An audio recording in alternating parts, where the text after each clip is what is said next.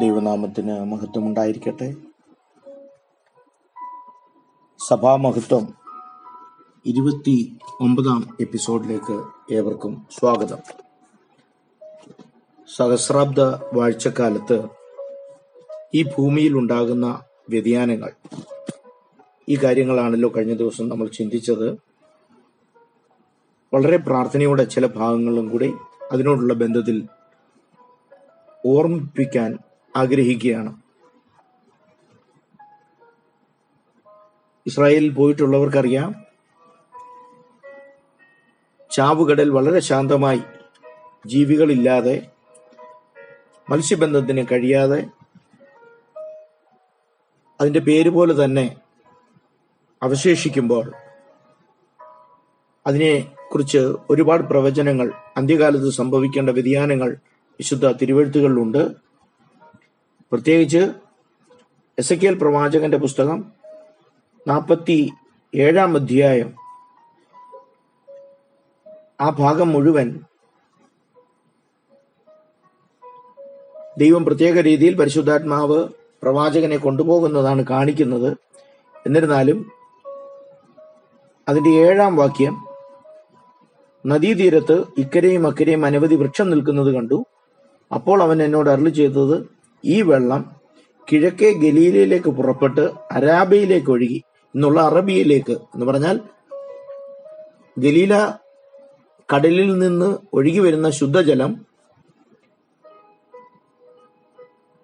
യോർദാൻ നദി വഴിയായി വന്ന് അവസാനിക്കുകയാണ് ചെയ്യുന്നത്. എന്നാൽ ചാവുകടലിൽ നിന്ന് ഒഴുക്കില്ലാത്തതുകൊണ്ട് ആ വെള്ളം അവിടെ അടിയുകയാണ് ചെയ്യുന്നത്. എന്നാൽ അന്ത്യകാലത്ത് സംഭവിക്കേണ്ടത് ഈ ചാവുകടലിൽ നിന്നുള്ള വെള്ളം അറേബ്യൻ കടലിലേക്ക് അല്ലെങ്കിൽ ചെങ്കടലിലേക്ക് കടന്നു പോകേണ്ടത് ആവശ്യമാണ്. അത് അറാബിയയിലേക്ക് ഒഴുകുന്നു. അതാണ് ഈ പ്രവചനം. ഇപ്പോൾ അത് ഭൂമിശാസ്ത്രപരമായി സംഭവിച്ചില്ലെങ്കിലും അന്ത്യകാലത്ത് അത് സംഭവിച്ച മതിയായുള്ളൂ പ്രത്യേകിച്ച് സഹസ്രാബ്ദ വാഴ്ചക്കാലത്ത് ഈ നദിയുടെ ഈ ചാവുകടലിന്റെ അവസ്ഥകൾക്ക് വ്യത്യാസം വരും വരണം. അതാണ് എസ് എ പ്രവാചകന്റെ പുസ്തകം നാൽപ്പത്തി ഏഴാം അധ്യായം നമുക്ക് കാണുന്നത്. അരാബയിലേക്ക് ഒഴുകി കടലിൽ വീഴുന്നു. ഒഴുകിച്ചെന്ന് വെള്ളം കടലിൽ വീണിട്ട് അതിലെ വെള്ളം പഥ്യമായി തീരും എന്ന് പറഞ്ഞാൽ കെട്ടിക്കിടക്കുന്ന വെള്ളം പോലെയല്ല ചാവുകടലിലെ വെള്ളം. ഇനി അത് ഒരു ഒഴുക്കുണ്ടായിട്ട് ആ വെള്ളം പഥ്യമായി തീരുകയാണ് സ്വീറ്റ് വാട്ടറായി തീരണം. എന്നാൽ ഈ നദി ചെന്നു ചേരുന്നിടത്തൊക്കെയും ചലിക്കുന്ന സകല പ്രാണികളും ജീവിച്ചിരിക്കും. ഈ വെള്ളം അവിടെ വന്നതുകൊണ്ട് ഏറ്റവും വളരെ മത്സ്യമുണ്ടാകും.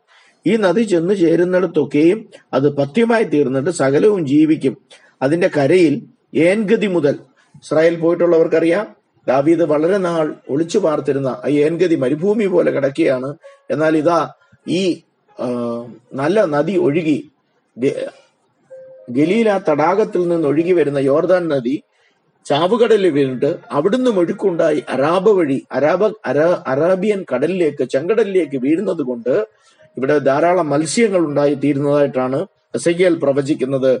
അത് സഹസ്രാബ്ദ വാഴ്ചക്കാലത്ത് അത് അങ്ങനെ തന്നെ ഉണ്ടായിരിക്കും. അത് അങ്ങനെ തന്നെ അതിന് വ്യത്യാസം വരും എന്നാണ് ഈ ഭാഗങ്ങൾ നമുക്ക് കാണുവാൻ കഴിയുന്നത്. ഏൻഗതി മുതൽ ഏൻ എഗ്ലയും വരെ മീൻപിടിക്കാർ നിന്ന് വല വീശും അതിലെ മത്സ്യം മഹാസമുദ്രത്തിലെ മത്സ്യം പോലെ മെഡിറ്ററേനിയൻ സീ അവിടുത്തെയുള്ള മത്സ്യങ്ങൾ പോലെ ഇത് വലിയ മത്സ്യങ്ങളായിരിക്കും. ഇന്ന് നമുക്കറിയാം. സൂയസ് കനാൽ ഈ ചെങ്കടലിനെയും മത്സ്യ ഈ ചെങ്കടലിനെയും മെഡിറ്ററേനിയൻ മഹാസമുദ്രത്തെയും തമ്മിൽ ബന്ധിപ്പിക്കുന്നുണ്ട്.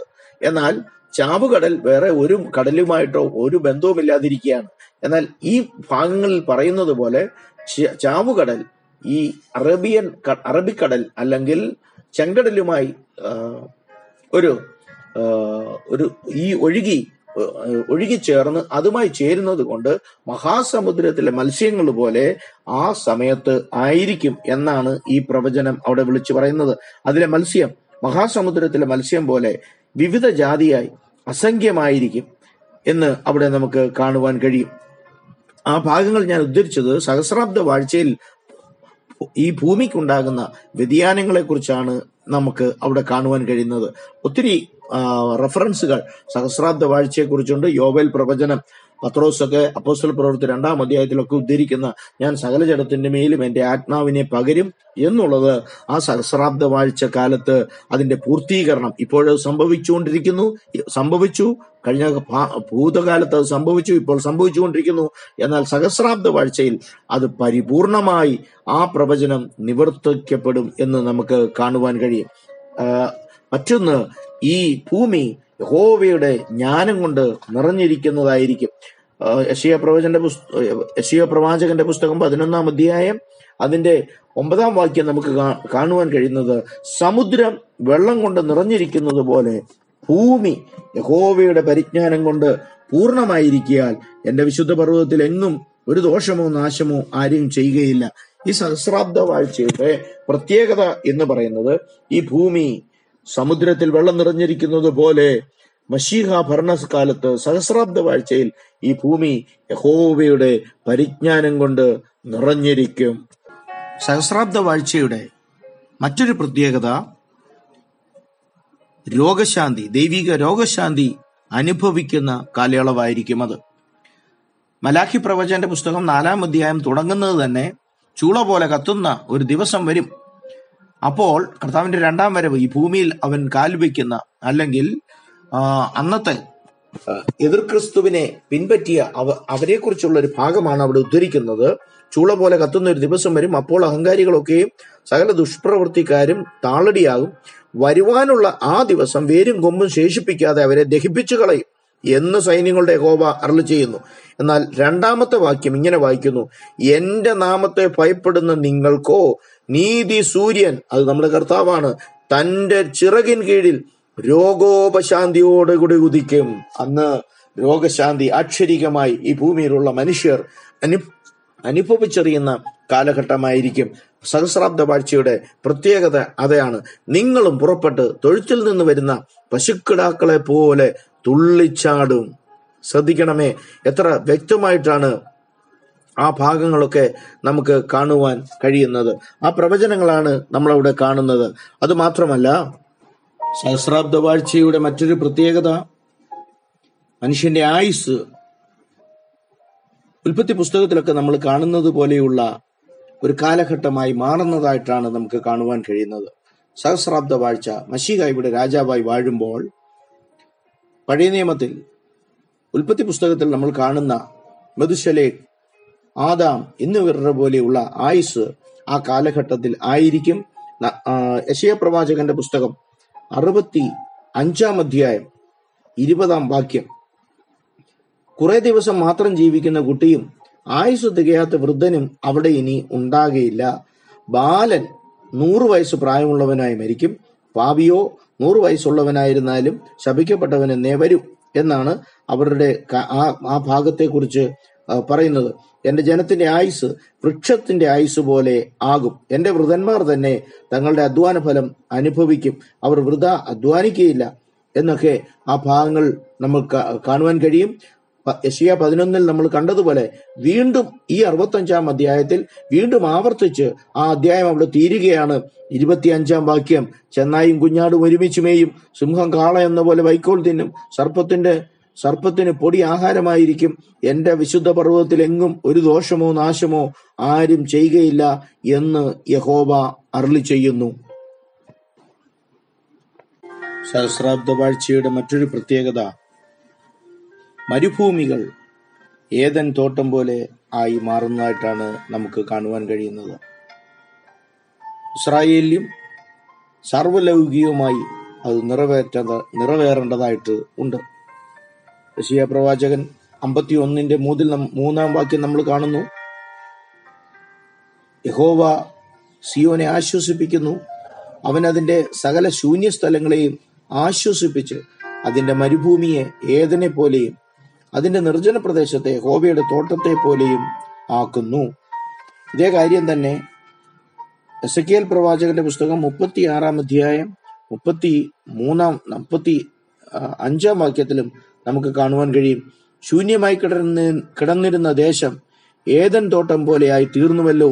പാഴും ശൂന്യവുമായി ഇടിഞ്ഞു കിടന്നിരുന്ന പട്ടണങ്ങൾ ഉറപ്പും നിവാസികളും ഉള്ളവ ആയി തീർന്നുവല്ലോ എന്ന് അവർ പറയും. എന്ന് പറഞ്ഞാൽ എതിർ ക്രിസ്തുവിന്റെ ഭരണകാലത്ത് ഇവിടെ നടന്ന ഇവിടെ സംഹാര താണ്ഡവം ദൈവക്രോധം ഈ ഭൂമിയുടെ മേൽ ചൊരിഞ്ഞു. എന്നാൽ മഷീഹ വന്നു കഴിയുമ്പോൾ ഈ സഹസ്രാബ്ദ വാഴ്ചയിൽ ഇതാ മരുഭൂമികൾ ഏതൻ തോട്ടമായി മാറുന്ന കാലം കാര്യമാണ് ദൈവത്തിന്റെ തോട്ടം പോലെയായി മാറുന്ന അവസ്ഥയാണ് നമുക്ക് ഈ ഭാഗങ്ങളിലൊക്കെ കാണുവാൻ കഴിയുന്നത്.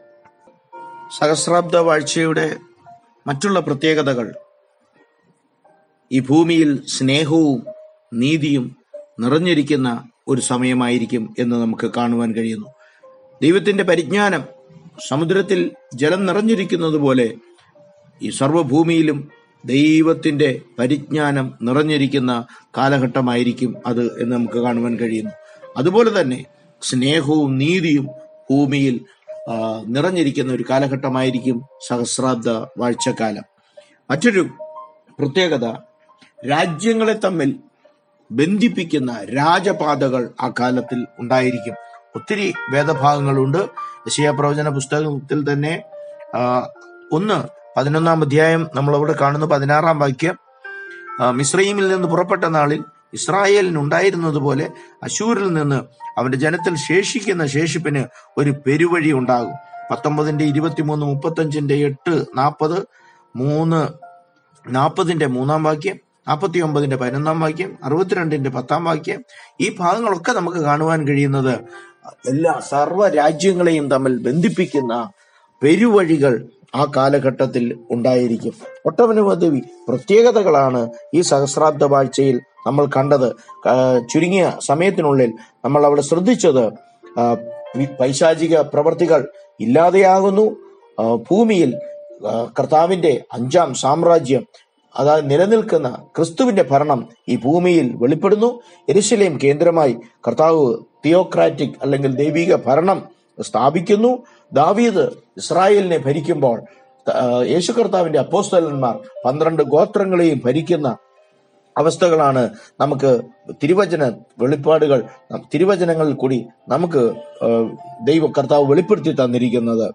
വിശ്വാസികൾ രാജാക്കന്മാരെ പോലെയും പുരോഹിതന്മാരെ പോലെയും ഈ ഭൂമിയിൽ ഏൽപ്പിച്ചു കൊടുത്ത ആ ഭരണം കർത്താവിന്റെ ഭരണത്തിൽ അവരും അംഗങ്ങളായി മാറുന്നതായിട്ടാണ്. യേശു കർത്താവിന്റെ ഭരണം യെരുസലേമിലോ ഇസ്രായേലിലോ ഒതുങ്ങുന്നതല്ല. അത് കാതുലികമായി വേൾഡ് വൈഡായി ലോകവ്യാപകമായി യേശു കർത്താവിന്റെ ഭരണം നിലനിൽക്കുന്നതായിട്ടാണ് തിരുവചന ഭാഗങ്ങൾ നമ്മൾ കാണുന്നത്. നമ്മൾ കണ്ടല്ലോ ഭൂമിശാസ്ത്രപരമായുള്ള വ്യത്യാസങ്ങൾ മൃഗജാലങ്ങളിൽ വരുന്ന വ്യത്യാസങ്ങൾ. എത്ര വ്യക്തമായിട്ടാണ് ദൈവവചനം വിളിച്ചു പറയുന്നത്?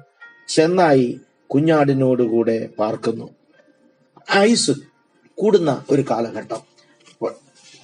ദൈവത്തിന്റെ മഹത്വം ഇറങ്ങിയിരുന്ന ആ കാലഘട്ടങ്ങളിൽ അല്ലെങ്കിൽ മനുഷ്യന്റെ ഉൽപ്പത്തി തുടങ്ങിയിരുന്ന വെളിപ്പ നമ്മൾ ഉൽപ്പത്തി പുസ്തകത്തിൽ കാണുന്നത് പോലെ ആയിരക്കണക്കിന് വർഷങ്ങൾ ഉള്ള മനുഷ്യന്റെ ആയുസ് കൂടുന്നതാണ്. ബാലൻ ഒരു ബാലൻ മരിക്കുന്നെങ്കിൽ അവൻ നൂറ് വയസ്സുള്ളവനായി മരിക്കുന്നു. അപ്പോൾ എത്ര വ്യക്തമായിട്ടാണ് ദൈവവചനം പറയുന്നത്? ആ കാലഘട്ടത്തിന്റെ പ്രത്യേകതകൾ സഹസ്രാബ്ദ വാഴ്ചയിൽ മഷീഹ ഈ ഭൂമിയിൽ വസിക്കുമ്പോൾ മനുഷ്യന്റെ ആയുസ് ഉൽപ്പത്തി പുസ്തകത്തിലെ പോലെ കാണുന്നതായിട്ടാണ് നമുക്ക് കാണുന്നത്. ഒരു പ്രത്യേകത വിശുദ്ധ വേദപുസ്തകത്തിൽ മഷീഹ അതിന്റെ കേന്ദ്ര ബിന്ദുവായിരിക്കുമ്പോൾ അതിന്റെ ആദ്യ ഭാഗങ്ങളിൽ ഉൽപ്പത്തി പുസ്തകത്തിൽ മനുഷ്യൻ ദൈവകൽപ്പന വിട്ടുപോയി എന്തെല്ലാം അവന് നഷ്ടപ്പെടുന്നുവോ ഈ ക്രിസ്തു തിരുവഴുത്തുകളുടെ കേന്ദ്രമായ യേശു ക്രിസ്തുവിലൂടെ മനുഷ്യന് അത് തിരിച്ചു കിട്ടി. വെളിപ്പാട് പുസ്തകം അവസാനിക്കുമ്പോൾ എന്തെല്ലാം നഷ്ടപ്പെട്ടുവോ അവൻ ആയുസ് നഷ്ടപ്പെട്ടു നീതി നഷ്ടപ്പെട്ടു സമാധാനം നഷ്ടപ്പെട്ടു. ഈ ഭൂമിയുടെ ഘടന മാറി ഇത് ശാപഗ്രസ്തമായി അങ്ങനെ എന്തെല്ലാം നഷ്ടപ്പെട്ടുവോ? അത് വെളിപ്പാട് പുസ്തകത്തിലേക്ക് യേശു കർത്താവിന്റെ സഹസ്രാബ്ദ വാഴ്ചയിലേക്ക് വരുമ്പോൾ ഇതേ ഭൂമിയിൽ മനുഷ്യൻ വിശ്വാസികൾ അവർക്ക് അത് തിരിച്ച് ക്രിസ്തുവിലൂടെ ലഭിക്കുന്നതാണ്. അവർ ഭൂമിയിൽ ആയിരം ആണ്ട് വാഴും എന്നുള്ള കാര്യമാണ് നമുക്ക് ഈ ഭാഗങ്ങളിൽ കാണുവാൻ കഴിയുന്നത്. മരുഭൂമികൾ മരുഭൂമികൾ. ഇതാ ഏതൻ തോട്ടം പോലെ ദൈവത്തിന്റെ തോട്ടം പോലെയായി മാറുന്ന അവസ്ഥ. രോഗോപശാന്തി നിലനിൽക്കുന്ന കാലഘട്ടം. അതാണ് യേശു കർത്താവിന്റെ യേശു കർത്താവിന്റെ വര യേശു കർത്താവിന്റെ സഹസ്രാബ്ദ വാഴ്ചയുടെ പ്രത്യേകത എന്ന് നമുക്ക് കാണുവാൻ കഴിയുന്നു. രാജ്യങ്ങളെ തമ്മിൽ ബന്ധിപ്പിക്കുന്ന വലിയ രാജപാതകൾ ആ കാലത്തുണ്ടായിരിക്കും. ഇതൊക്കെയാണ് സഹസ്രാബ്ദ വാഴ്ചയെക്കുറിച്ച് നമുക്ക് വചനത്തിൽ നിന്ന് മനസ്സിലാക്കുവാൻ കഴിയുന്നത്. ഈ വചനങ്ങളാൽ ദൈവം നിങ്ങളെ അനുഗ്രഹിക്കട്ടെ.